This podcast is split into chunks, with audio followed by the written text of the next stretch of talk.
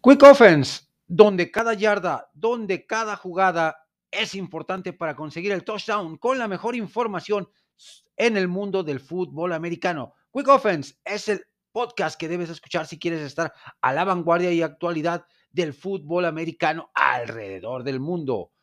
Quick Offense con un punto de vista objetivo, crítico, divertido y veraz. Toda la información, todas las ligas, aquí en tu podcast Quick Offense. Muy buenos días, muy buenos días a toda la gran familia del fútbol americano desde Irapuato, Guanajuato, su amigo y hermano Marco Antonio Ponce, de quarterback Omar Quiño, les da la más cordial bienvenida a una nueva emisión de su podcast Quick Offense, ofensiva rápida. Arranquemos rápidamente con las noticias del mundo del ovoide. La NFL ha anunciado que en 2024 el juego internacional que se adhiere, el destino es el país sudamericano de Brasil, el segundo mercado más importante fuera de los Estados Unidos, solo por debajo de México. Después del éxito que ha tenido la liga en eh, sus encuentros tanto en México, que este 2023 y 2024 no va a haber juegos, como eh, los años anteriores en México, Alemania y Inglaterra y Reino Unido. Así que, pues, felicidades a nuestros hermanos brasileños que van a tener el privilegio de disfrutar de un apasionante juego de fútbol americano de temporada regular de la NFL. En otras noticias, el pasado fin de semana, lamentablemente a los 52 años, en un accidente casero fallece el ex ala cerrado de los Titanes de Tennessee, Frank Wyshek, eh, que fue encontrado sin vida en su casa. Según los reportes periciales, informan que iba bajando las escaleras, resbala y se pega en la nuca, situación que eh, pues, provocó su, su deceso.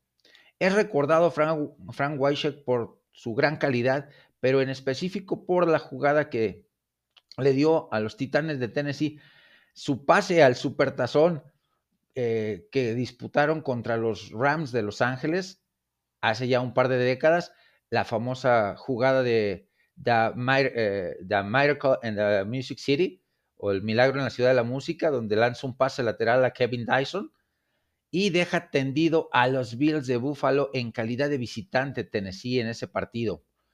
También, eh, pues ya tenemos ganador del trofeo Heisman en el fútbol americano colegial de los Estados Unidos y es nada más y nada menos que el quarterback de LSU, Jaden Daniels, que sorpresivamente, sin estar en, los eh, tazones más importantes, logra esta tremenda distinción superando a los quarterbacks Bo Nix de Oregon, al receptor abierto Marvin Harrison Jr. de Ohio State y al quarterback eh, Michael Penix Jr. de la Universidad de los Huskies de Washington.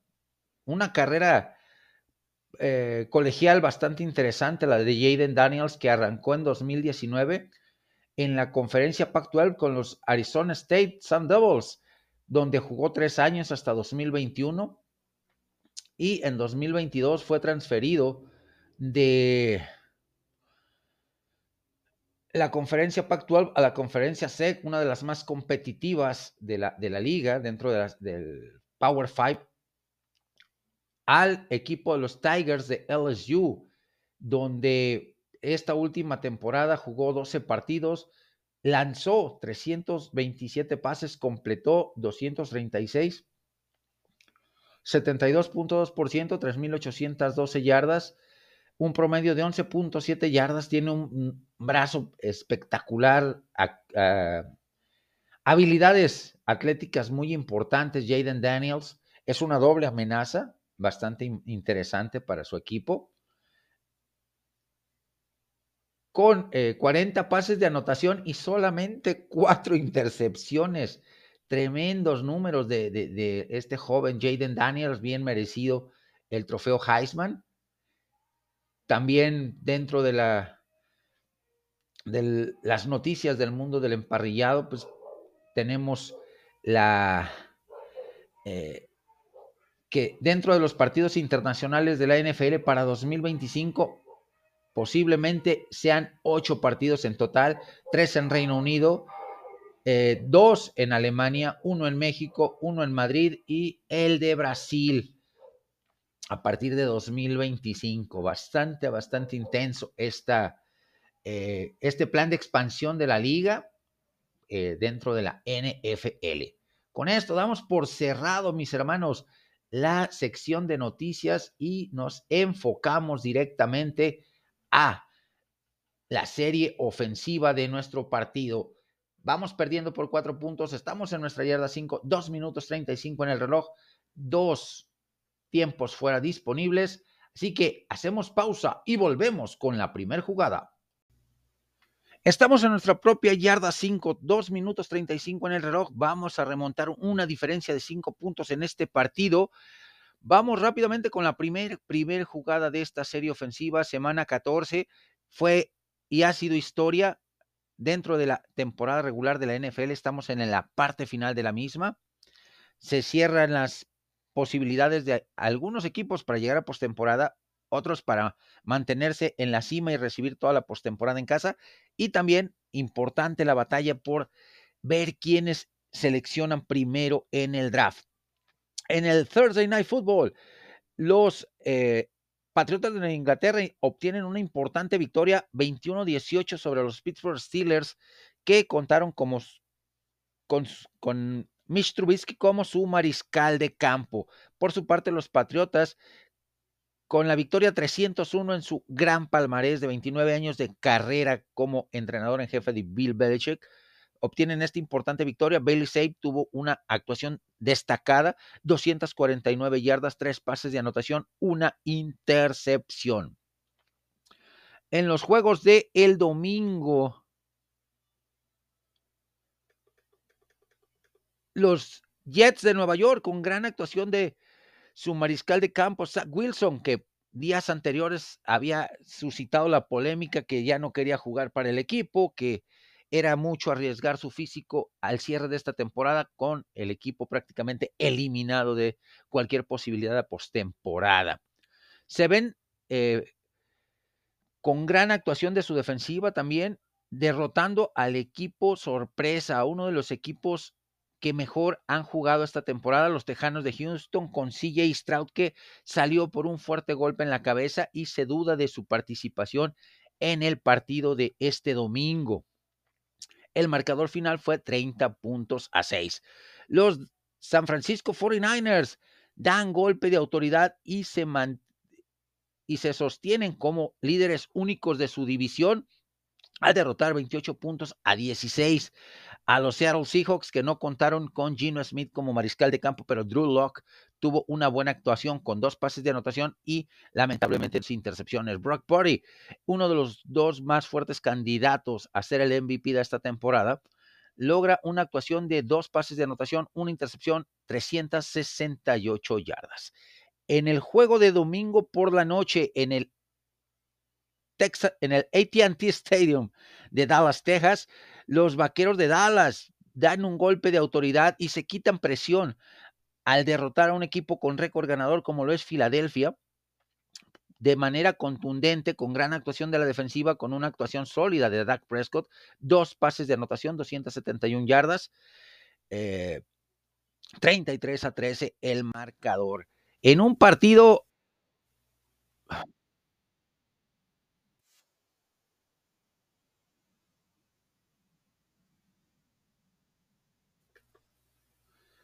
en un partido realmente dramático, los Bucaneros de Tampa Bay obtienen la victoria 29 puntos a 25 sobre los Halcones de Atlanta, un equipo que viene en picada espiral caída libre, tobogán caída libre, son los Leones de Detroit que empezaron muy fuerte la temporada, pero han caído en un bache de resultados, son derrotados 28 puntos a 13 por el equipo de los Osos de Chicago, los eh, Cincinnati Bengals, equipo que está dando mucho de qué hablar con su quarterback Jay Browning en reserva de Joe Burrow, que está fuera toda la temporada por temas de lesión. eh, volvió a responder de manera bastante, bastante espectacular con dos pases de anotación, 275 yardas y una intercepción en la victoria contundente, 34 puntos a 14 contra el equipo de los Indianapolis Colts. Los Jacksonville Jaguars, una derrota dolorosísima para sus aspiraciones a postemporada contra el equipo de los Cleveland Browns con Joe Flaco, que tuvo un tremendo partido, este veterano coreback de 38 años, 311 yardas, tres pases de anotación, una intercepción. Por parte de los Jaguares de Jacksonville, jugó lastimado Trevor Lawrence de una lesión que venía cargando desde la semana pasada, un esguince en el tobillo, el cual pues fue lo que marcó su eh, su debacle en este partido, tuvo intercepciones, tuvo eh, malos momentos, intentó regresar, pero no pudo. Las Panteras de Carolina, que ya están pensando en la próxima temporada, caen derrotados 28 puntos a 6 contra el equipo de los New Orleans Saints. En el mejor partido de la semana, los Baltimore Ravens obtienen una agónica victoria en tiempo extra con una tremenda un tremendo regreso de patada de salida. 37 puntos a 31 sobre los Rams, que están teniendo un temporadón. Eh, de colarse a la postemporada, el equipo de Rams es realmente un equipo muy peligroso. En el peor partido de la semana, los vikingos de Minnesota contra los Raiders de Oakland. Un partido que más bien parecía juego de fútbol, soccer, ese de esos cascaritas de, de barrio, de quien meta gol gana. Horrible el partido, ganó Vikingos 3 a 0. Los Bills de Buffalo obtienen una importante victoria sobre los jefes de Kansas City, 20 puntos a 17, con polémica incluida, donde también Patrick Mahomes tuvo un arranque, lo tuvieron que frenar sus compañeros, lanzándose en contra de los en contra de los, de los, de los referees por el tema de, de por, por el tema de eh, una jugada de una mala colocación de un fuera de lugar ofensivo por parte de eh, su receptor abierto, Kadarius Tony, lo cual impidió la remontada del equipo de los de los eh, jefes de Kansas City. Los Denver Broncos, que están intratables, ganaron 24 a 7 al equipo de los Ángeles Chargers, que pierden por el resto de la temporada a su mariscal de campo Justin Herbert por una lesión en la mano de lanzar. Pues prácticamente estamos viendo la parte final de la carrera como entrenador en jefe de Brandon Staley, que ha sido un total fracaso desde su ascenso como coordinador, de, ser coordinador defensivo de los Rams, de esa escuela de Sean McVay, a su eh, ascenso como entrenador en jefe, no ha dado el ancho, no ha sido esa, ese revulsivo. Y el lunes por la noche tuvimos dos partidos realmente espectaculares. Los Miami Dolphins dejaron ir una ventaja de 13 puntos en los últimos cuatro minutos. Les remontó el equipo de los Titanes de Tennessee para derrotar los 28 puntos a 27. Y con un mariscal de campo novato no drafteado, los Gigantes de Nueva York obtienen una importante victoria sobre los Green Bay Packers. 24 puntos a 22. Pues, ¿qué les pareció esta semana número 14. ¿Cuál para ustedes es el resultado más sorpresivo? Leo y escucho sus comentarios en mis diferentes redes sociales. De nuestra yarda 5 nos movemos a nuestra yarda 30, 25 yardas en este avance, en esta gran jugada eh, por aire. Así es que vamos rápidamente con eh, a formar para la siguiente jugada después de esta pausa. Estamos en la yarda 30 de nuestro terreno de juego. Dos minutos 12 en el reloj. Todavía tenemos tiempo de sacar una jugada de cara a la pausa de los dos minutos en este partido. Vamos con los el análisis y picks de la semana número 15. Ya estamos en el tranco final, en la parte final de la temporada 2023. Arrancamos el día jueves en el Thursday Night Football con dos equipos que están prácticamente eliminados. Un clásico de la división oeste de la conferencia americana.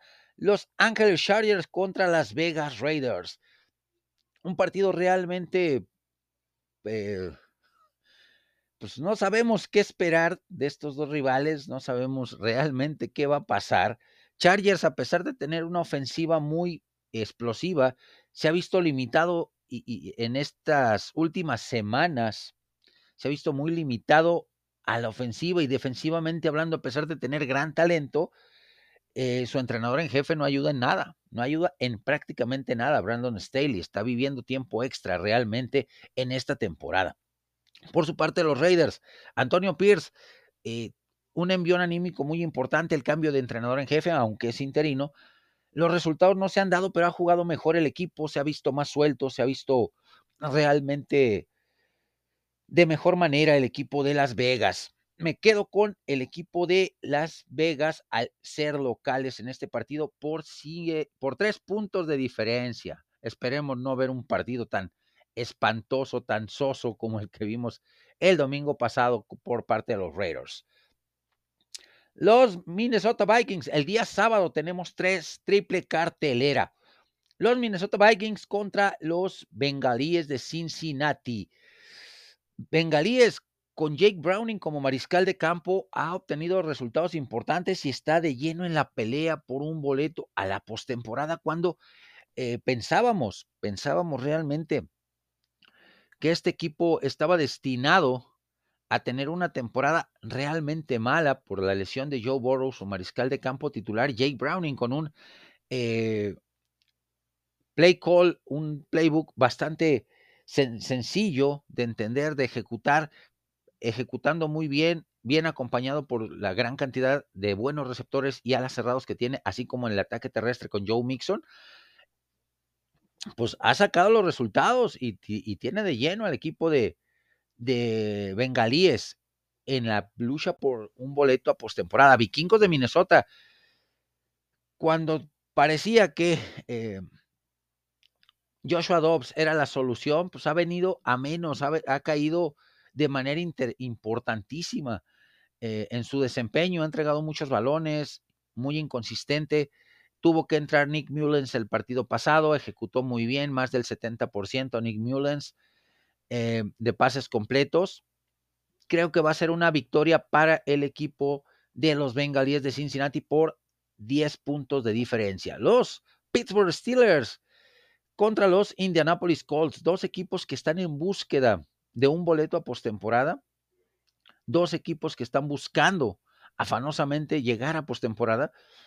Eh, Steelers con muchas dudas a la ofensiva, el cambio de coordinador ofensivo eh, fue un paliativo para este equipo, pero no, no se ve una mejoría y eh, Michel Trubitsky pues, no es una, una, garantía en los controles, por su parte, administrando bien sus, la cantidad de pases que lanza Garner Minshew, quarterback de los Indianapolis Colts, con todas las limitaciones que tiene, ha mantenido competitivo este equipo. Una dolorosa derrota para estos dos equipos en semana 14.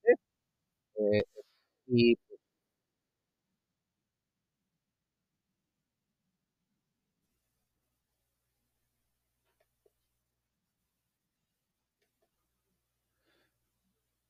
creo que este partido lo gana el equipo de los Colts eh, de, Baltimore, de Indianapolis por siete puntos de diferencia.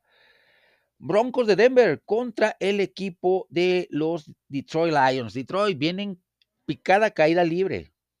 Definitivamente su ofensiva, por, a pesar de que es una ofensiva muy explosiva y con grandes variantes, Jared Goff ha cometido muchos errores en los últimos partidos, vienen de una dolorosa derrota contra un rival divisional como son los eh, Chicago Bears, 28 puntos a 13. Su ofensiva no carburó, entregó muchos balones. Su defensiva ha venido a la baja, la defensiva de Lions. Por su parte, los Broncos de Denver están en la carrera por un boleto a postemporada. han ido levantando poco a poco, han jugado mejor partido a partido, su defensiva se ve más sólida, su ofensiva comandada por Russell Wilson también eh, se ve de, con, buenas hechuras, siendo Cortland Sutton una de sus principales armas en el ataque aéreo, con recepciones realmente espectaculares. Y eh, pues definitivamente creo que va a ser un partido que va a ganar el equipo de los Broncos de Denver de visitante. Para el día domingo, para el día domingo, arrancamos con duelo divisional. Los Titanes de Tennessee que vienen motivadísimos después de haber dejado extendido a los Delfines de Miami el lunes por la noche. 28 puntos a 27. Se enfrentan a los Tejanos de Houston, que está en duda la presencia de CJ Stroud, el novato sensación, el novato del año, prácticamente el novato ofensivo del año. Si juega eh, CJ Stroud, las posibilidades de eh, victoria para el equipo de los Tejanos incrementan, a pesar de que se vio muy bien Derrick Henry, se vio muy bien eh, Bill Levis, a pesar de las entregas de balón en el, del partido pasado, supo manejar las series ofensivas que le dieron la vuelta al marcador. Creo que va a ser un partido muy, muy cerrado. Se juega en el Nissan Stadium de Nashville, Tennessee. Creo que el equipo de los Tejanos ganan este partido sin CJ Stroud por tres puntos de diferencia, con CJ Stroud por 10 puntos de diferencia. En el State Farm Stadium de Glendale, Arizona, los San Francisco 49ers con 10 ganados, 4 perdidos y líderes de su división, buscando mantener el sembrado número uno en la conferencia nacional, se enfrentan a los Arizona Cardinals que han mostrado cierta mejoría con Kyler Murray a la ofensiva, pero no, no tienen talento. Es un equipo que está realmente urgido de una reconstrucción el equipo de, de Arizona, por su parte San Francisco, con una tremenda defensiva comandada por Fred Warner, por Nick Bosa, por Chase Young, eh, Deomodor Leonard, eh, Tashon Gibson, etcétera, están en un nivel espectacular. Creo que va a ser un partido donde San Francisco pues, va a imponer su calidad, donde vamos a ver eh, a una ofensiva de San Francisco eh, de manera explosiva con McCaffrey, con, con Divo Samuel, con Brandon Ayuk, con Josh Kiro y con todo el gran arsenal de armas que tiene el equipo de los San Francisco 49ers. Me quedo con la victoria de San Francisco por 10 puntos de diferencia. En Buffalo, Nueva York, los Bills de Buffalo que se están jugando la vida partido a partido, que vienen de una importante victoria sobre los jefes de Kansas City, 20 puntos a 17 en semana 14, se enfrentan a unos embalados Dallas Cowboys con récord de 10-4, líderes de la división este de la Nacional, tremendo partido, eh, con condiciones climáticas que se presentan adversas para el equipo de los Dallas Cowboys, pero también van a ser factor que influye en contra de los Bills de Buffalo a pesar de estar en su estadio en Highmark Stadium de Oshar Park. Va a ser un partido cerrado. Bills no puede dejar ir eh, más, más, derrot, más partidos en su búsqueda de un boleto a postemporada. Vaqueros, pues a mantenerse como líder de su división y cerrar el camino para el sembrado número uno con el equipo de los San Francisco 49ers y el mismo equipo de los Philadelphia Eagles. Partido complicado, pero creo que lo ganan los Cowboys por tres puntos de diferencia. Son dos ofensivas muy, muy explosivas. Ha mejorado mucho la, de, la defensiva de los, de los Bills, así que va a ser un partido cerrado, va a ser un partido intenso. Los Chicago Bears, que vienen de una importante y victoria, 28 puntos a 13 sobre los Detroit Lions, motivados con la moral en alto, se enfrentan a los Cleveland Browns, que han encontrado en Joe Flaco a un sustituto de confianza, ha ganado dos, sus dos partidos, eh, ha lanzado más de 300 yardas en cada uno de los dos encuentros, sí ha cometido errores, pero la labor de experiencia y el conocimiento de la división norte de la, conferencia americana por parte de Flaco le ha ayudado a solventar de manera correcta los partidos. Va a ser un, duelo cerrado. Me quedo con los Cleveland Browns por tres puntos de diferencia. Tampa Bay Buccaneers contra los Green Bay Packers. Tampa Bay viene de ganar 29-25, de remontar el marcador. Baker, Mayfield ejecutando bien la ofensiva. Eh, no le podemos exigir más a Baker Mayfield. No tiene mucho talento a su alrededor, pero con lo que tiene está solventando la defensiva de Tampa Bay. Está jugando un muy buen nivel también. Por su parte, los Green Bay Packers vienen de una dolorosísima derrota, 24 puntos a 22 en la última jugada del partido eh, e, en contra de los New York Giants. Se vio muy mal en este partido Jordan Love, mariscal de campo de los Green Bay Packers. Eh, muy errático en sus pases, muy altos, se quedaban cortos. Tiene que retomar ese nivel de los partidos anteriores, donde vimos gran mejoría por parte de, Love, el egresado de, Utah, para eh, mantener a su equipo con aspiraciones legítimas de postemporada. Gana Green Bay porque es en Lambeau Field, en la tundra congelada, por siete puntos de diferencia. Jets de Nueva York contra Miami Dolphins. Miami viene con el orgullo lastimado de caer y entregar prácticamente el partido como que si fuera regalo de Navidad a los Titanes de Tennessee en lunes por la noche, 28 puntos a 27, cayeron derrotados. Por su parte, los Jets con la moral en alto completamente después de la apabullante victoria 30 puntos a 6 contra los Tejanos de Houston. Duelo complicado. Se vio muy bien eh, Zach Wilson, 301 yardas, dos pases de anotación. Su defensiva sabemos que es una defensiva top 10, la defensiva de Jets. Pero vamos a ver qué versión de Zach Wilson vemos para este partido. Por su parte, Dolphins. Eh, eh, la, ofensiva jugó bien, la defensiva también jugó bien, pero eh, errores de concentración le costaron el partido a los Dolphins contra el equipo de Titanes. Se juega en Hard Rock Stadium, clima que le favorece a los Miami Dolphins. Va a ser un partido cerrado al ser duelo divisional. Y me voy con el equipo de los Delfines de Miami para la obtención de la victoria por siete puntos de diferencia. En otro partido, los Kansas City Chiefs, que vienen a la baja, que han, han, padecido esta temporada de explosividad en receptores abiertos, lesiones, etcétera, etcétera. Un coordinador ofensivo realmente detestable, como lo es Matt Nagy, se enfrentan a los Patriotas de Inglaterra, que vienen de ganar 21 puntos a 18 contra el equipo de los eh, Pittsburgh Steelers. Así es que partido bastante complicado para Chiefs. Eh, no creo, no creo ver otra actuación como la que vimos la semana pasada de Bailey Sape, el mariscal de campo de los Patriotas, pero en esta liga no hay nada escrito. Creo que ganan los jefes de Kansas City por marcador, por un diferencial de puntos de 7. Los gigantes de Nueva York con Tommy DeVito, otro coreback que está dando mucho, pero mucho de qué hablar. Eh, novato, no drafteado de la Universidad de Illinois, previamente estuvo en Syracuse. Eh, prospecto de cuatro estrellas del high school a la universidad, está haciendo muy bien las cosas el, este muchacho Tommy DeVito. Eh, se enfrenta a los New Orleans Saints, que también vienen de ganar, pero con muchos problemas internos. La línea ofensiva se le ha volteado al mariscal de campo, a Derek Carr. No lo quieren. Eh, el, el playbook del coordinador ofensivo, Peter Carmichael, también genera muchas dudas, muy conservador, nada explosivo a pesar de tener talento.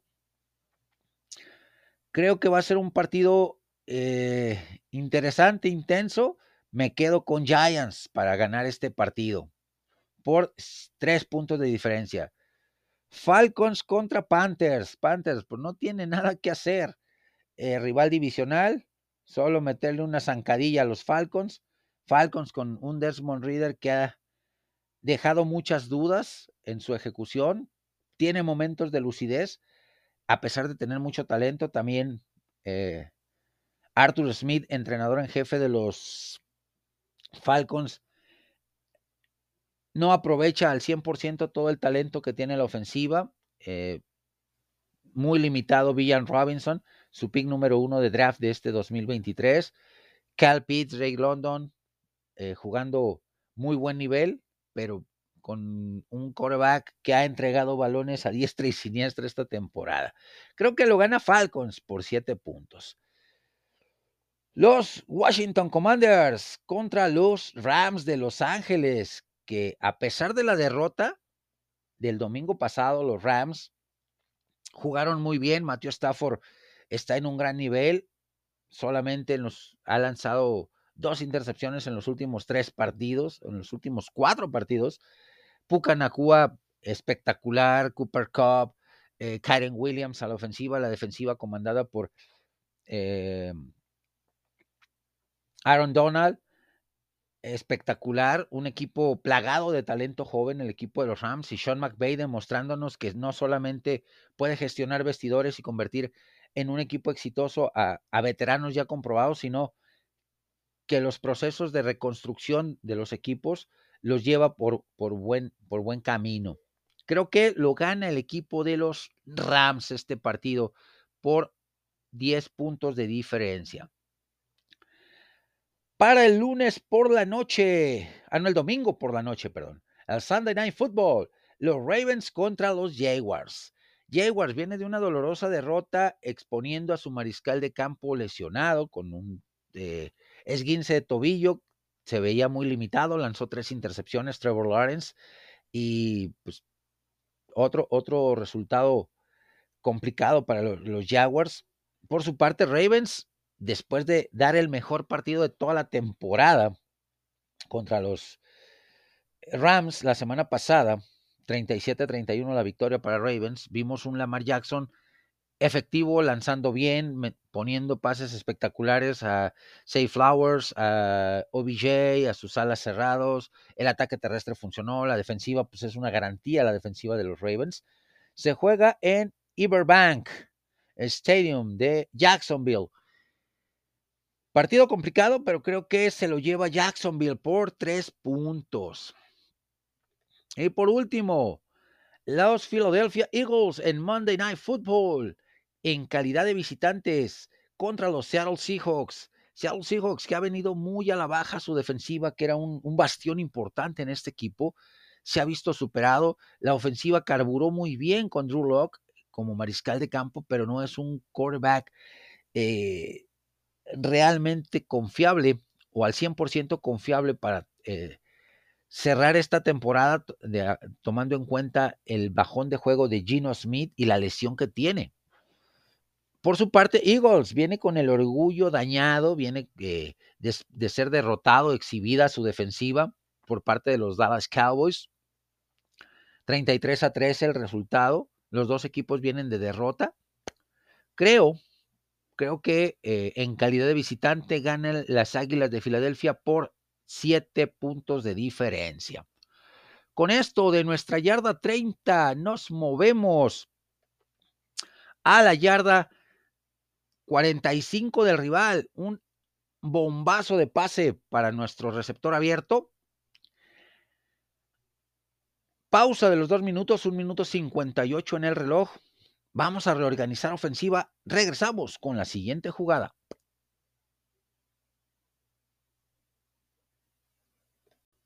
1.58 en el reloj, yarda 48 del rival, nos estamos acercando a la zona prometida. Vamos con la siguiente jugada. Vamos con la radiografía de los Dallas Cowboys, el equipo de América en su victoria, 33 puntos a 13 contra las Águilas de Filadelfia en el Arlington Stadium en el ATT Stadium, perdón. Eh, Doug Prescott, una actuación de calificación 8.5, 24 de 39, 271 yardas, un promedio de 6.9 yardas por cada pase lanzado, dos pases de anotación, cero intercepciones, un quarterback rating de 99.4 puntos. Pues números bastante interesantes de, de Dak Prescott en su carrera para obtener el trofeo MVP de esta temporada. Creo que pues, distribuyó muy bien el ataque aéreo. Eh, Dak Prescott en este partido fue, fue eficiente, muy buena lectura de, las defensivas de, Filadelfia. Brandon Aubrey teniendo un partidazo, eh, distribuyó de manera muy buena sus, sus pases. Jake Ferguson, Jake Ferguson con 5 recepciones, 72 yardas. Eh, CD Lamb, 71 yardas en 6 recepciones. Michael Gallup, 3 eh, recepciones para 48 yardas. Brandon, Cooks, 2 eh, yardas para 37. Eh, Tony Pollard, 7 recepciones para 37 yardas. Muy, muy buena distribución a todas sus armas ofensivas vía aérea por parte de Dak Prescott. El ataque terrestre generó, generó en un total de 138 yardas en 32 acarreos, siendo Tony Pollard el caballito de batalla con 16 acarreos, 59 yardas, 3.7. Eh, su promedio, un promedio bajo eh, para un, corredor que está buscando un contrato a largo plazo con el equipo de la Estrella Solitaria, Rico 12 eh, acarreos para 46 yardas y una anotación. 4.3 yardas en total eh, en los 32 acarreos que tuvo el equipo de Dallas para generar 138 yardas. Por su parte, Filadelfia solamente generó 106 eh, yardas por ataque terrestre de Andre Swift con solamente limitado por parte de la gran defensiva de los Vaqueros a 39 yardas, Jalen Hurst a 30 yardas, Kenneth Gainwell 28 y Boston Scott solamente 9 yardas. Gran, gran eh, exhibición de la defensiva de los Vaqueros de Dallas.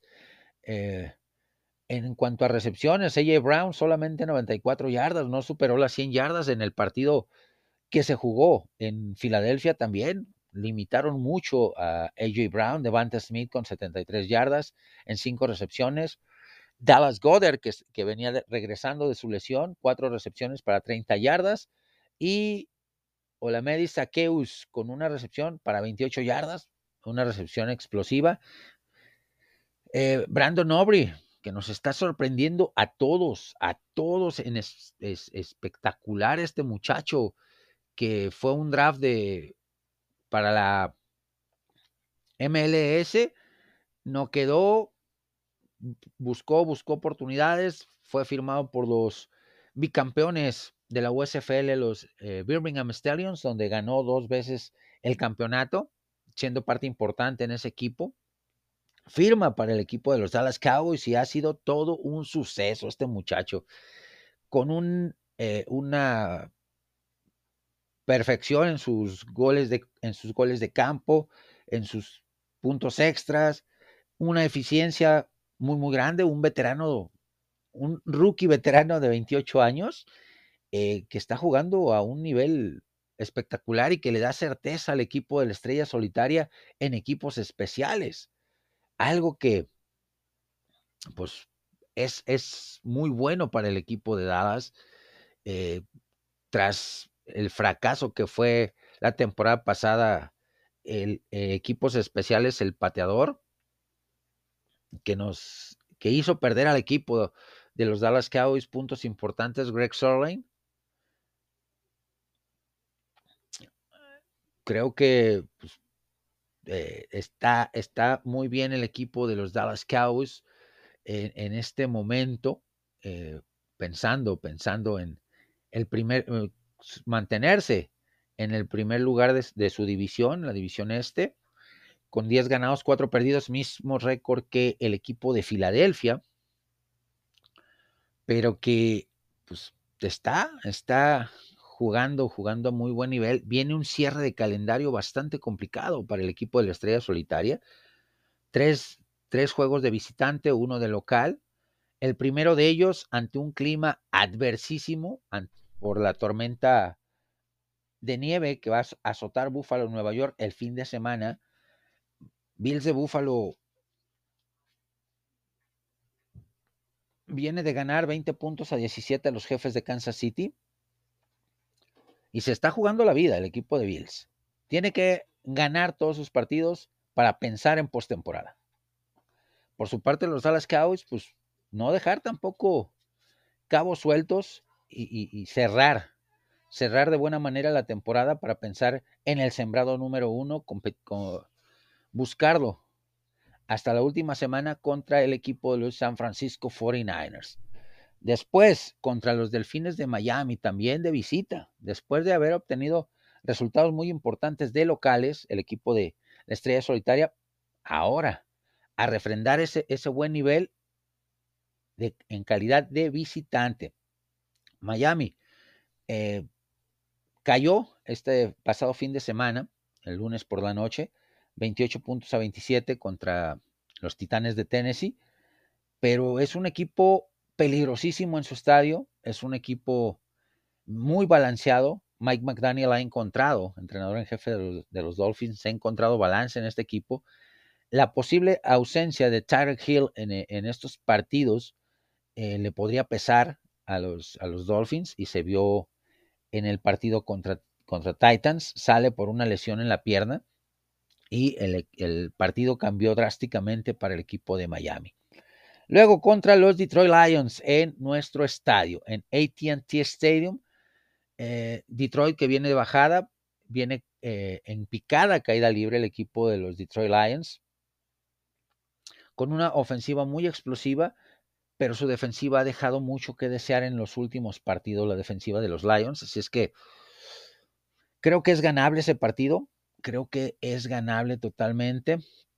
Y por último, de visitante contra el equipo de Commanders, al cual se le derrotó en el Thanksgiving por 45 puntos a 10, que está pensando ya en la próxima temporada el equipo de, Commanders, que está pensando en un nuevo entrenador en jefe. Se habla mucho de, eh, eh, en semanas anteriores se habló mucho de Bill Belichick, el actual entrenador en jefe de los Patriotas de Inglaterra debido a que eh, no piensa esta nueva administración de los Commanders seguir con el entrenador en jefe actual, Ron Rivera.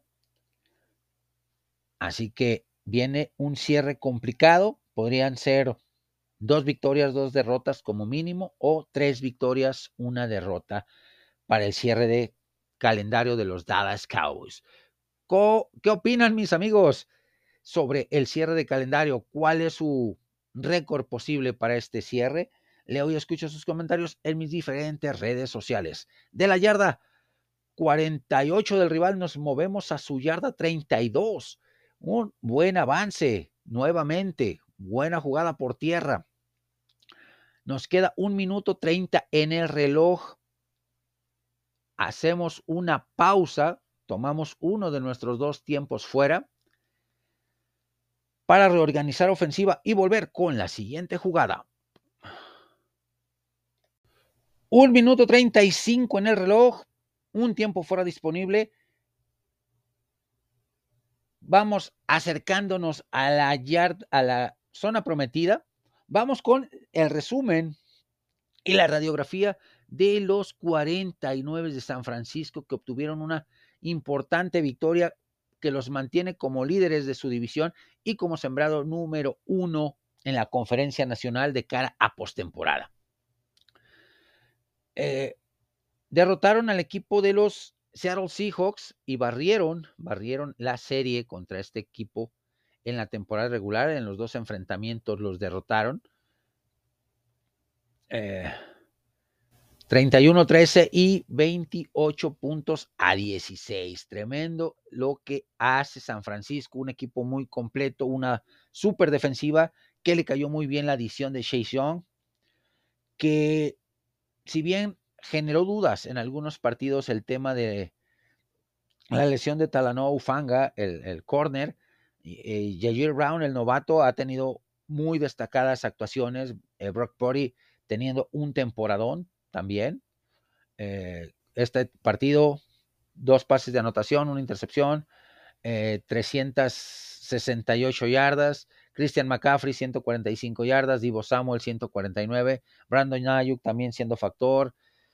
pues tienen un arsenal impresionante los 49 de San Francisco de cara a el cierre de temporada que pues relativamente está sencillo, pero no hay rivales a modo, no hay rivales cómodos. Así que son dos partidos de visitante y dos de local para los San Francisco 49ers en este camino a mantenerse como eh, sembrado número uno de la conferencia nacional, recibir todos los playoffs en casa, descansar la primera semana. El primer encuentro, este de semana 15, los Arizona Cardinals. Un equipo que ha mostrado mejoría con Kyler Murray en los controles, totalmente, pero que los resultados no le han alcanzado. ¿Por qué? Porque es un nuevo proyecto. Jonathan un nuevo entrenador en jefe, sin eh, talento suficiente eh, en las posiciones, sin playmakers, eh, sin jugadores de impacto, pero que puede complicarle la existencia a los San Francisco 49ers es en el, en el State Farm Stadium, casa de los Arizona Cardinals. Un partido complicado, pero ganable ganable, como lo dije, en los picks eh, de semana número 15, un par de jugadas atrás. Baltimore Ravens, este va a ser un partido realmente de pronóstico reservado. Baltimore ha encontrado un balance muy importante a la ofensiva con Todd Monken, su coordinador ofensivo. Tanto por tierra como por aire han funcionado bien. Nos dieron un tremendo partido contra los Rams de Los Ángeles la semana pasada donde obtuvieron la victoria 37 eh, puntos a 31. este eh, esta semana número 15 al equipo de Ravens le toca un rival complicado, líder divisional del sur de la, nación, de la americana, como son los Jaguares de Jacksonville, con su mariscal de campo un tanto cuanto tocado, eh, Trevor Lawrence, una defensiva de Jacksonville que también ha tenido un leve bajón de juego, pero va a ser un partido contra nuestros 49 de San Francisco bastante, bastante complicado, bastante intenso. Así que eh, le doy un 50-50 a este partido, 50% posibilidades de victoria, 50% posibilidades de derrota.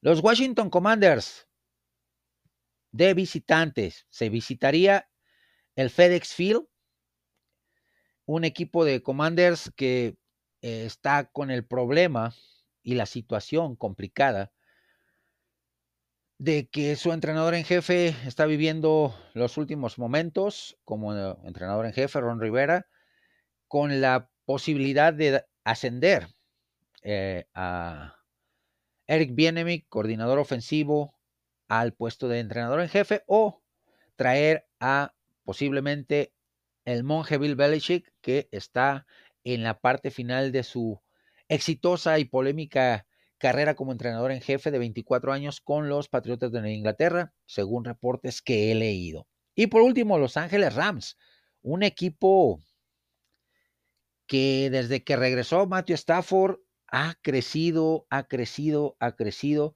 Su ofensiva se ve muy bien con Kyren Williams como corredor, con los alas cerrados, con eh, los receptores abiertos, Pucanacua, Cooper Cup, Tutu Atwell, que salió lastimado el, partido eh, pasado, pero que tienen, tienen armas, tiene armas este equipo, y lo más importante, tiene cocheo el equipo de los, de los, de los Rams, un entrenador en jefe que nos ha mostrado que puede trabajar y ser exitoso con equipos de veteranos ya comprobados, como lo fue en 2021, cuando llegó al Supertazón, y también con equipos en plena reconstrucción, con muchos jugadores jóvenes, picks de draft, eh, agentes libres, eh, jugadores que vienen del Practice Squad también.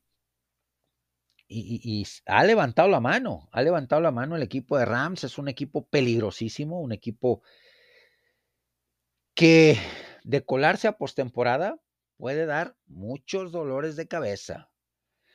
Yo creo, sinceramente, que este cierre de, temporada para los 49 de San Francisco, un récord de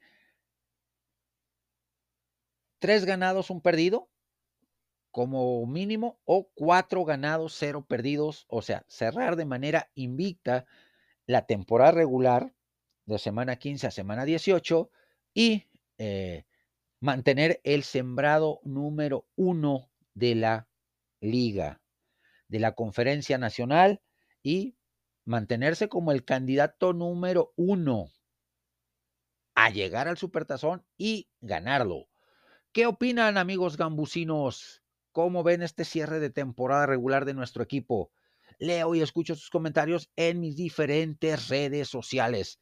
De la yarda 35 del rival, avanzamos a su yarda 18. Ya estamos en zona roja. Azotamos el balón. Segunda y gol. No quemamos el último tiempo fuera que tenemos disponible. Hacemos una breve pausa y regresamos con la siguiente jugada. Estamos en la yarda 18 del rival, un minuto 18 segundos en el reloj. Vamos con la siguiente jugada. Vamos con el análisis del el playoff picture hasta el momento, después de la semana 14. Dentro de la AFC, pues, se mantiene como sembrado número uno el equipo de Baltimore después de su gran, gran, gran victoria, espectacular victoria, cardíaca victoria sobre los Rams de Los Ángeles 37 puntos a 31 en tiempo extra. Miami estaba buscando el sembrado número uno, eh, pero la derrota 28 puntos a 27 que tuvo contra el equipo de los Titanes de Tennessee lo relegó al segundo lugar. Kansas City se mantiene como líder de su división con 8-5, igual que Jacksonville, que han venido un tanto cuanto a la baja. Por su parte, el equipo de Cleveland eh, sorprendentemente está teniendo un cierre de temporada interesante con Joe Flaco en los controles, con una gran defensiva. 8-5 eh, también, 7-4, 7-6, perdón, 7-6 el equipo de los Pittsburgh Steelers y los Indianapolis Colts. Son los que en el momento o al momento, al cierre de la semana número 14, se mantienen como los, los equipos calificados si la temporada hubiese terminado en esta semana 14. Los que vienen eh, empujando fuerte, los Tejanos de Houston, que se cayeron un poquito dentro del rey de, los standings con las derrotas que tuvieron eh, esta semana 14 eh, contra el equipo de los Jets, 30 puntos a 6, y la de la semana pasada contra el equipo de Jacksonville, 27 puntos a 24 bastante interesante lo que tiene eh, todavía por delante el equipo de los Tejanos, pero están peleando eh, de manera intensa por eh, colarse a postemporada. Por su parte, los Denver Broncos, con siete ganados, seis perdidos, vienen levantando fuerte, vienen jugando a un gran nivel, vienen mostrando una gran mejoría de la mano de Russell Wilson y Sean Payton como entrenador en jefe, reconstruyendo este equipo que lo dejó devastado prácticamente la mala gestión de Nathaniel Hackett eh, en la, eh, en la de, de, la temporada pasada. Los Cincinnati Bengals con siete ganados, seis perdidos, también ahí están en la pelea, arañando, luchando como eh, cual felino por obtener un boleto. Jake Browning, el mariscal de campo suplente, dando, dando muy buenos números, siendo efectivo, siendo eficiente, completando arriba del 65% de sus pases, eh, yendo, siendo agresivo en, en, algunas jugadas, generando yardas con sus piernas. Está muy, muy bien este equipo de Cincinnati y está vivísimo. Por su parte, los Bills de Buffalo, que los considerábamos los candidatos número uno a a postemporada, líderes divisionales en, el este de la americana se desinflaron, las lesiones les, golpearon demasiado, el cambio de coordinador eh, ofensivo, le dieron las gracias a un necio, eh, Ken Dorsey, que omitía el ataque terrestre y le dan la bienvenida a un Joe Brady que le ha dado balance a este equipo. Las ausencias defensivas han sido un factor importante para el equipo de, de, de Bills pero que obtuvieron un resultado que fue un tanque de oxígeno puro eh, esta semana 14 con la victoria sobre los jefes de Kansas City, 20 puntos a 17. Pues el momento para, eh, para su servidor, creo que eh, de colarse a postemporada tanto eh, Bengals como Broncos de Denver darían mucho de qué hablar, darían mucha batalla, serían muy tosudos, muy complicados. Veo que eh, podría, podría cerrarse la batalla en el sur de la eh, en el sur de la, de la americana, entre los Colts de, de Indianapolis y los Tejanos de Houston, por ese séptimo boleto. Por su parte, pues el equipo de Pittsburgh también con demasiadas dudas a la ofensiva, pero con una defensiva bastante sólida, pues también está buscando quedarse con ese, con ese boleto de comodina postemporada, pero eh, tanto eh, cualquiera de los cuatro, cualquiera de los cuatro que están disponibles en la pelea, tanto Houston, tanto Denver, tanto eh, Cincinnati y Bills de Buffalo, están bravos, están bravos y podrían provocar dolores de cabeza. Por su parte, nos brincamos a la conferencia nacional, donde con récord de 10-4, el equipo de los eh, San Francisco 49ers se mantienen sólidos como sembrado número uno. Después vienen los Vaqueros de Dallas que destronaron al equipo de Filadelfia eh, del, número dos, del sembrado dos, con 10-4 también. Los Lions que vienen en picada caída libre también. Y por último, los Bucaneros, con en la división más débil de toda la, eh, de, toda la NFL, como lo es la conferencia, eh, la división sur de la conferencia nacional, y ahí peleando, peleando por un boleto como comodines, está Filadelfia con 10-4, están los vikingos con 7-6, está Packers con 6-6, eh, ah, no, 7-6 con la victoria pero vienen pisando fuerte el equipo de Rams, que está teniendo un cierre de temporada espectacular. Matthew Stafford jugando un muy buen nivel, con eh, con Cooper Cup, con Kyren Williams, su corredor, eh, Sean McVay, eh, mostrando que es un excelente entrenador en jefe. Los Seattle Seahawks, que llegaron la temporada pasada a, la postemporada, y esta pues, eh, han tenido altibajos muy marcados en la temporada y, por eso están corriendo bastante riesgo. Y los Atlanta Falcons, que con un coreback muy inestable, muy inconsistente, como lo es Desmond Reader, pero con mucho talento, tanto en ofensiva como en defensiva, puede colarse a postemporada. Se va a poner bueno el cierre. Estas últimas cuatro semanas van a estar de verdadero alarido para cualquiera de estos 10 equipos, tanto en la AFC como en la NFC. Eh, en la AFC son 11 equipos. Son cuatro que están en la pelea, los tres que están buscando mantenerse como comodines, y en la nacional, pues son tres que buscan colarse y destronar a alguno de los que están en lugar de, de, de wildcard y eh, pues ser, ser eh, lo más competitivo posible. ¿Qué opinan mis amigos? ¿Cómo ven este cierre de temporada? ¿Quién creen que se quede con el, eh, los boletos de Wildcard?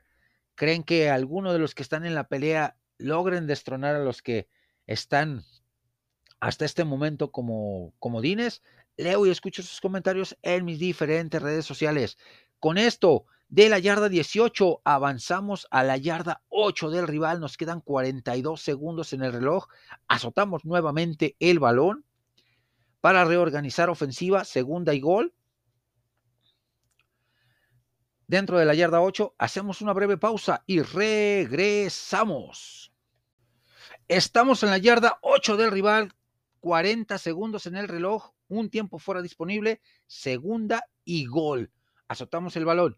Vamos con la noticia que está ocasionando revuelo. Robert Kraft ha confirmado, dueño de los Patriotas de Nueva Inglaterra, ha confirmado que este cierre de temporada son los últimos partidos como entrenador en jefe de el legendario del monje de Bill Belichick. Alguien que en 24 años de carrera con los Patriotas de Nueva Inglaterra, pues logró seis supertazones de nueve que disputó, perdió tres, que en 29 años de carrera, eh, cinco con Cleveland y 24 con el equipo de los, eh, los Patriotas de Nueva Inglaterra, acuñó una importante eh, un importante récord de 301 victorias, 162 derrotas en 463 partidos dirigidos en toda su carrera. Eh, con Nueva Inglaterra ha dirigido hasta el momento 383 partidos con 265 victorias, 118 derrotas.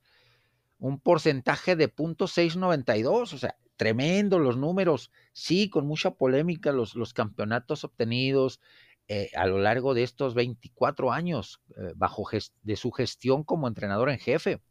Nadie, nadie duda de, su capacidad. El problema, el problema de, este exitoso proyecto de, de Nueva Inglaterra, que empezó en 2001 y terminó en 2020, cuando se fue Tom Brady y se fue Nick Caserio, pues que Robert Kraft cometió eh, el pecado más grande, soltarle las riendas como gerente general a Mr. Bill Belichick, que como entrenador en jefe, respetos, sea, es, tremendo, es tremendo lo de el, récord, el palmarés, el currículum que tiene este señor, pero como, como gerente general ha dejado mucho que desear.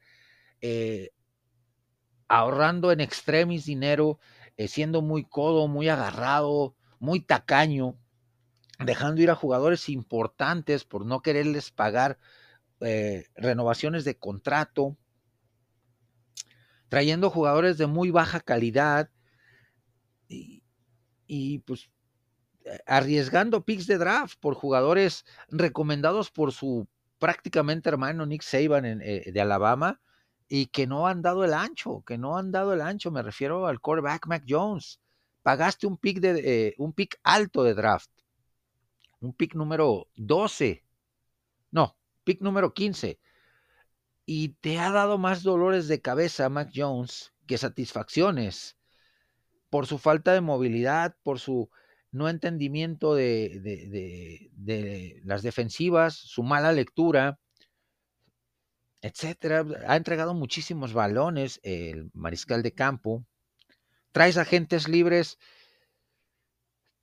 que han andado brincando de equipo en equipo y que no han dado ese do de pecho para generar una certeza como jugadores estables.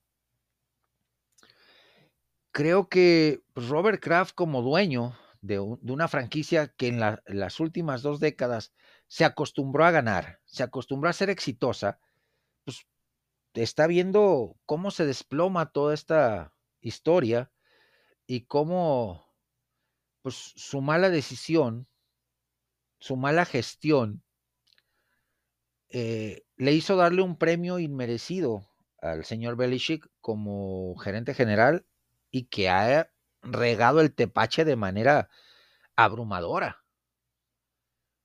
Nada parecido a, las, a los casos de éxito de Jaguares de Jacksonville con un buen eh, eh, gerente general, el caso de Filadelfia con Howie Rossman, el caso de los Delfines de Miami, el caso de San Francisco 49ers, que han superado, han superado con creces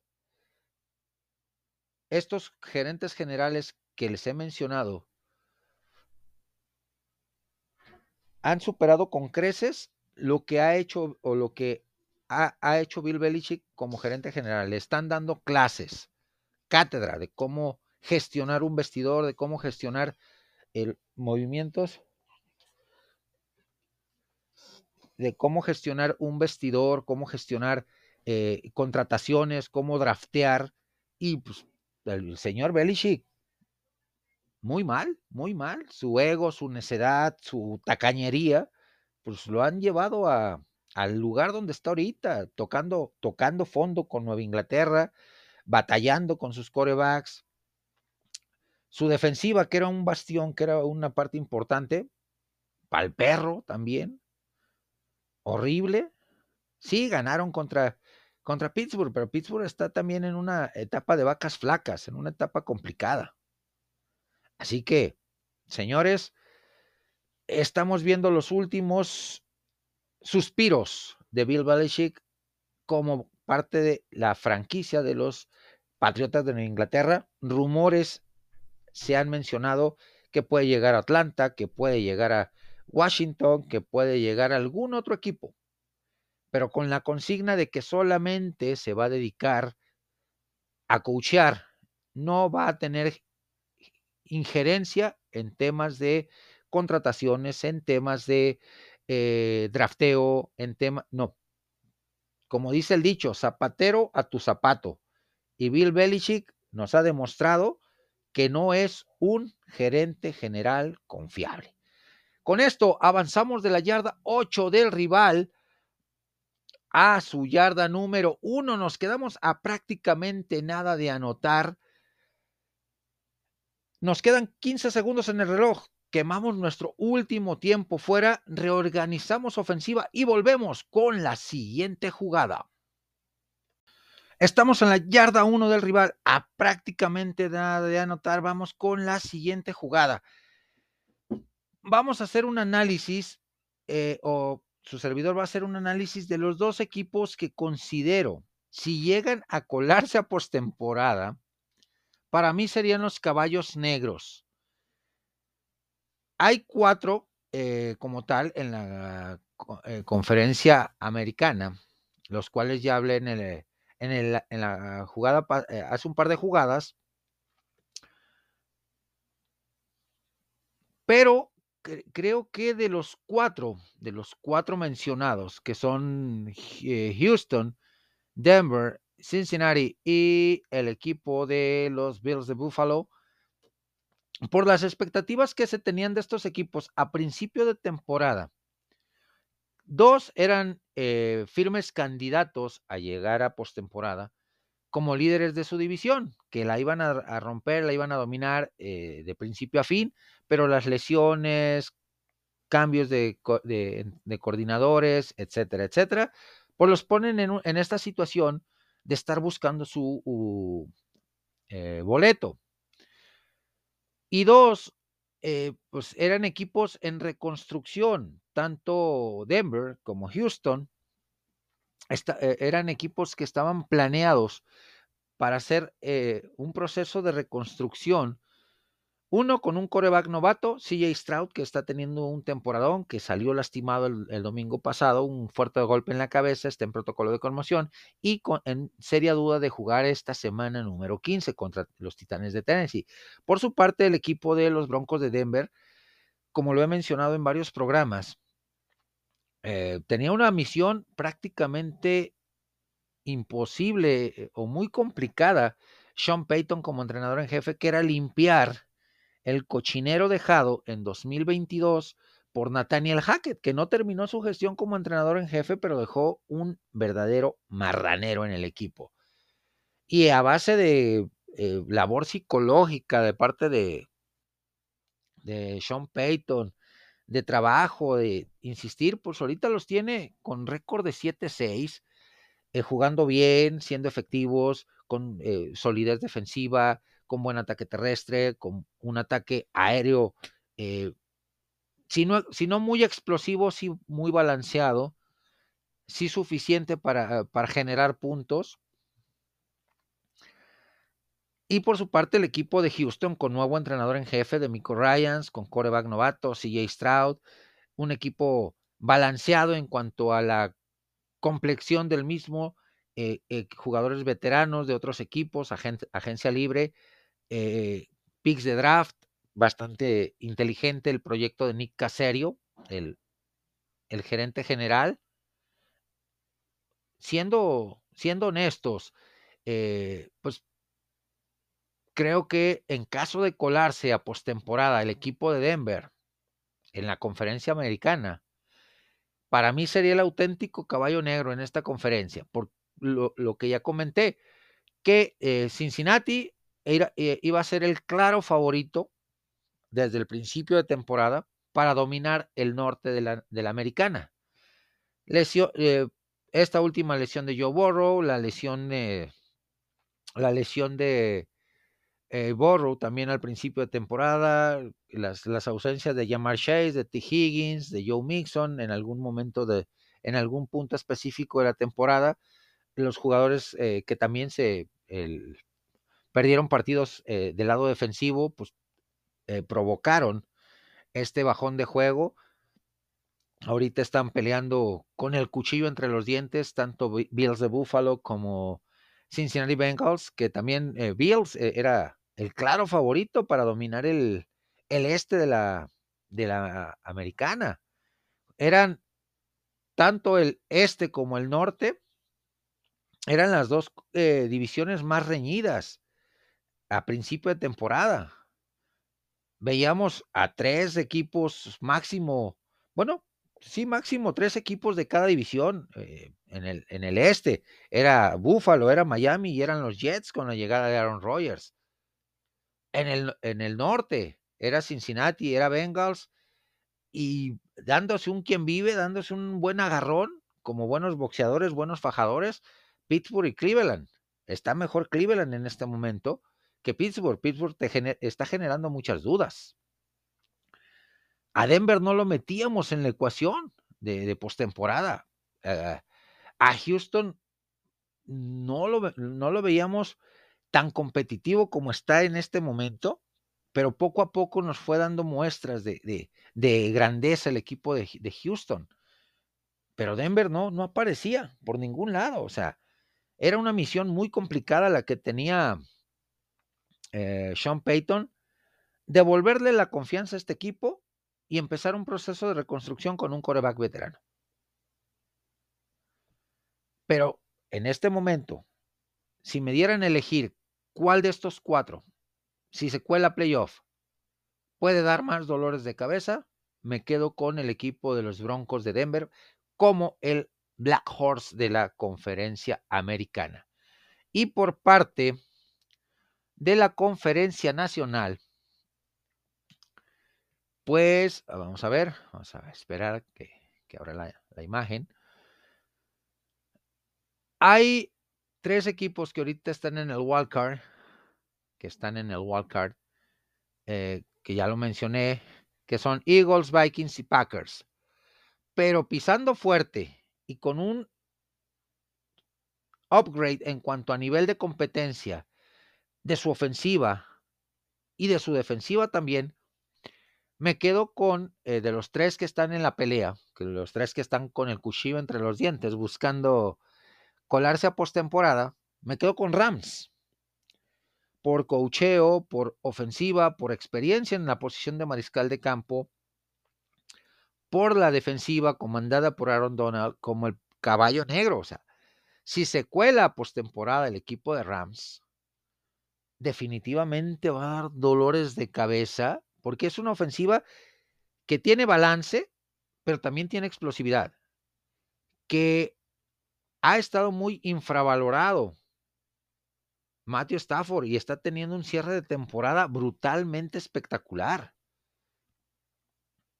Esto es sumado al bajón de juego de Seahawks, a lo inestable de Falcons, que a pesar de tener talento en ofensiva y en defensiva, la inconsistencia de su mariscal de campo y la necedad de su entrenador, Arthur Smith, pues lo hacen un rival no tan complicado. Pero Rams, con un entrenador en jefe como Sean McVay, que nos ha demostrado una, una capacidad importante a pesar de su juventud para gestionar vestidores y hacer equipos competitivos, tanto con veteranos probados, como fue en la temporada 2021, donde llegaron al Supertazón, como con equipos cuyo mayor porcentaje de jugadores en este momento son jóvenes de primero y segundo año, jugadores de practice squad y jugadores veteranos en ambos lados del balón. Así que el Black Horse para su servidor dentro de la conferencia nacional se llaman Los Ángeles Rams. Hay que tener mucho cuidado con ellos, muchísimo cuidado con este equipo de los Rams de Los Ángeles en caso de colarse a postemporada. ¿Qué opinan mis amigos? Para ustedes, ¿quiénes son los auténticos caballos negros? Leo y escucho sus comentarios en mis diferentes redes sociales. Con esto hemos logrado el, la jugada de anotación, touchdown. Vamos eh, con un touch push, esta jugada tan polémica, eh, pero efectiva. Logramos un quarterback sneak lograr esa yardita que nos hacía falta, poder contra poder, línea ofensiva contra línea defensiva, logramos superar a la línea defensiva rival, reorganizamos ofensiva y volvemos con la formación de gol de campo para cerrar esta ofensiva. Formación de gol de campo, le hemos dado la vuelta al marcador, vamos a sellar esta victoria, quedan ocho segundos en el reloj y pues hay que hablar de dos temas eh, bastante, bastante interesantes en, este, en esta última jugada, en esta formación de gol de campo. El primero de ellos tiene que ver con los juegos internacionales de la NFL, que han sido todo un éxito, algunos de mejor calidad que otros esta temporada. Y a lo largo del, de, de, este trayecto de, de expansión de mercados de la liga, ha sido bastante, bastante interesante los partidos que hemos visto, algunos realmente espectaculares, otros realmente muy somníferos. Pero creo que la apertura de la liga ante estos dos nuevos mercados que en 2024 y 2025 van a empezar a tener esta eh, apertura, este eh, atractivo turístico de un evento tan importante como lo es la NFL en su temporada regular, un evento global. 2024 con la sede de Brasil, el país sudamericano, el país que históricamente su religión es el fútbol soccer, pero que en, e, en estas últimas épocas ha tenido un auge muy importante el fútbol americano, convirtiéndose en el segundo mercado a nivel global, por abajo de México, para la NFL. Un premio muy merecido para, la, para los hermanos brasileños, esta, esta adición al, mercado de, partidos de temporada regular, se habla que van a ser los Delfines de Miami con rival por definir. Eh, según reportes, eran los Leones de Detroit, pero se tienen que dar combinaciones, ajustes de calendarios, y la, famosa rotación que es cada cuatro años de los equipos. Pues vamos a ver, vamos a ver qué rivales. Y en 2025, pues Madrid se incorporaría a, este abanico de, de mercados dentro de la NFL. Pero también regresaría a México en 2025. Bastante, bastante bueno. 2023-2024 una ligera pausa por las famosas remodelaciones, entre comillas, del Estadio Azteca, el, máximo recinto de eventos internacionales a nivel, a nivel México para ser sede del Mundial 2026, pero que, pues, siendo sincero, no hay, no se ve esa, esa remodelación que iba a empezar a mediados, iba a empezar en junio esas remodelaciones y por eso no hubo juego este año de NFL. Y estamos ya en diciembre, se está acabando el año y no hay, no hay avances en esas remodelaciones. Eh, vino el, presidente de Grupo Televisa a decir, no, el último partido va a ser el, eh, el 12 de octubre, eh, celebrando el aniversario de, del club más grande del fútbol mexicano, de la, la, la, Liga Muy X, que es el América, que ahorita está por disputar una final contra el Tigres. Pero no, llegaron a la final, se va a jugar la final ahí y ahora va a ser hasta, hasta enero, entrando el siguiente torneo, que se hagan las remodelaciones. Y por eso 2024, 2023, 2024 no va a haber partidos aquí en México, donde la, hay un gran cúmulo de afición, donde está creciendo el proyecto de la LFA, donde eh, la ONEFA, en su categoría 14 grandes, también ya dio el salto de expansión a, hacia el mercado estadounidense con el partido de semana 1 de esta temporada entre los auténticos Tigres y los Borregos, que lo más lógico va a ser que regresen el siguiente año a jugar igual en el Energy Stadium o en el ATT Stadium, esta eh, sede por definir, o en el estadio de Arizona o en el Rose Bowl. Hay, alternativas de, estadios NFL en el SoFi de, Los Ángeles, en el Levi Stadium también es, es, otra posibilidad. Los equipos están por confirmarse, pero lo más, lo más lógico es que vuelvan a ser auténticos Tigres y eh, eh, Borregos Tech Monterrey los que nos den otra vez ese, ese salto eh, de, calidad al mercado estadounidense, ese, ese esa segunda apertura a un nuevo mercado o ahí mismo en Houston. Pues sí, es, es muy importante para el mercado mexicano regresar a la vitrina del, a la palestra de, mercados internacionales, porque el plan de expansión de la NFL es muy, muy, muy interesante. Están buscando abrir mercado en Francia, en, este, en China, en Japón, en Australia. Abrir, abrir el mercado de manera exponencial en los siguientes seis años, 2024 a 2029. Y no se, no se puede quedar México fuera de, esta, de este mercado, de este, de este abanico de posibilidades de mercados eh, y sedes para la NFL. ¿Qué opinan ustedes, mis amigos? Eh, ¿Les gustaría que México, en lugar de tener solamente un partido, pudiese tener dos? Sé que la infraestructura y la economía no da para tener dos partidos de temporada regular. Pero la pasión que tiene eh, la afición mexicana la tradición por el fútbol americano eh, desde colegial nos demuestra que sí hay, sí hay posibilidad, que sí hay marmaja, sí hay poder adquisitivo, aunque se endeuden en el Monte de Piedad, pero la afición mexicana va y responde con llenos y, importantes dentro del recinto de, eh, de, de Coapa, Santa Úrsula Coapa. El segundo tema.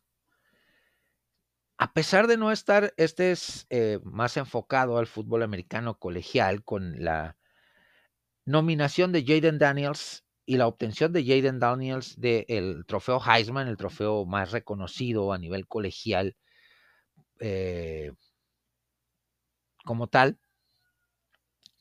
Y eh, pues lo ganó con gran merecimiento. Sí, no está en los en las, en las semifinales no es ni no es coreback ni de Michigan, ni de Alabama, ni de Texas, ni de Washington, no, pero estuvo dentro de los cuatro nominados. El coreback de LSU, que lanzó más de 3.000 yardas, más de 40 pases de anotación y solo cuatro intercepciones en toda la temporada. Solamente cuatro intercepciones. Su servidor lo siguió a lo largo de esta temporada de colegial, vi cinco o seis partidos de él. Sin ser yo aficionado de, de los Tigers de LSU, pero me gustó mucho la lectura de defensivas que tenía, la movilidad, las eh, espirales tan perfectas que lanza. Tiene un cañón en el brazo, pero también un brazo con mucho toque, muy educado una, un sentido de improvisación brutal como, jugador, como coreback, eh, liderazgo, que es una parte muy importante para los quarterbacks eh, colegiales que llegan a la NFL, tener ese, ese, esa dosis de liderazgo y lo estamos viendo justamente con Bill Levis, que llegó en, segunda ronda de Kentucky, con Bryce Young, que está teniendo una temporada patéticamente mala con Carolina, un ganado, 12 perdidos, que no se nota, que, que no se ve que tiene liderazgo el coreback de Alabama y que llegó con grandes, grandes cartas credenciales, con grandes recomendaciones de Nick Saban. Pero sabemos que en Alabama la mayor parte de sus corebacks son buenos ejecutores de ofensiva. Bueno, haciendo una excepción con Mac Jones. No son líderes. Líderes solamente Jalen Hurst de Filadelfia, que se fue a Oklahoma a calentar banca y a amarrarse uno y la mitad del otro y demostrar que es un líder. Y Tua Tagovailoa de los Delfines de Miami. Porque ni Mac Jones en Nueva Inglaterra, que ha sido un bodrio total, ni eh, en su primer temporada, y hay que darle el beneficio de la duda porque no se adaptó al sistema ofensivo de las Panteras, a las, no se adecuó más bien a las cualidades físico-atléticas de este muchacho. Eh, perdón, se me fue el nombre. No se adecuó, eh, se sentía incómodo, no tenía línea ofensiva, etcétera, etcétera. Así que, pues son, son muchos factores. Pero creo que Jaden Daniels eh, va a estar dentro de los primeros 15 picks de draft, sin temor a equivocarme, del el próximo mes de abril. Ya cumplió su elegibilidad, tres años con los Sun Devils de Arizona State, con buenos números, y dos años con el equipo de eh, LSU Tigers, también con números realmente espectaculares y destacables. Con esto cerramos la ofensiva, mis amigos. Ha sido una ofensiva muy intensa, le hemos dado la vuelta al marcador, obtuvimos la victoria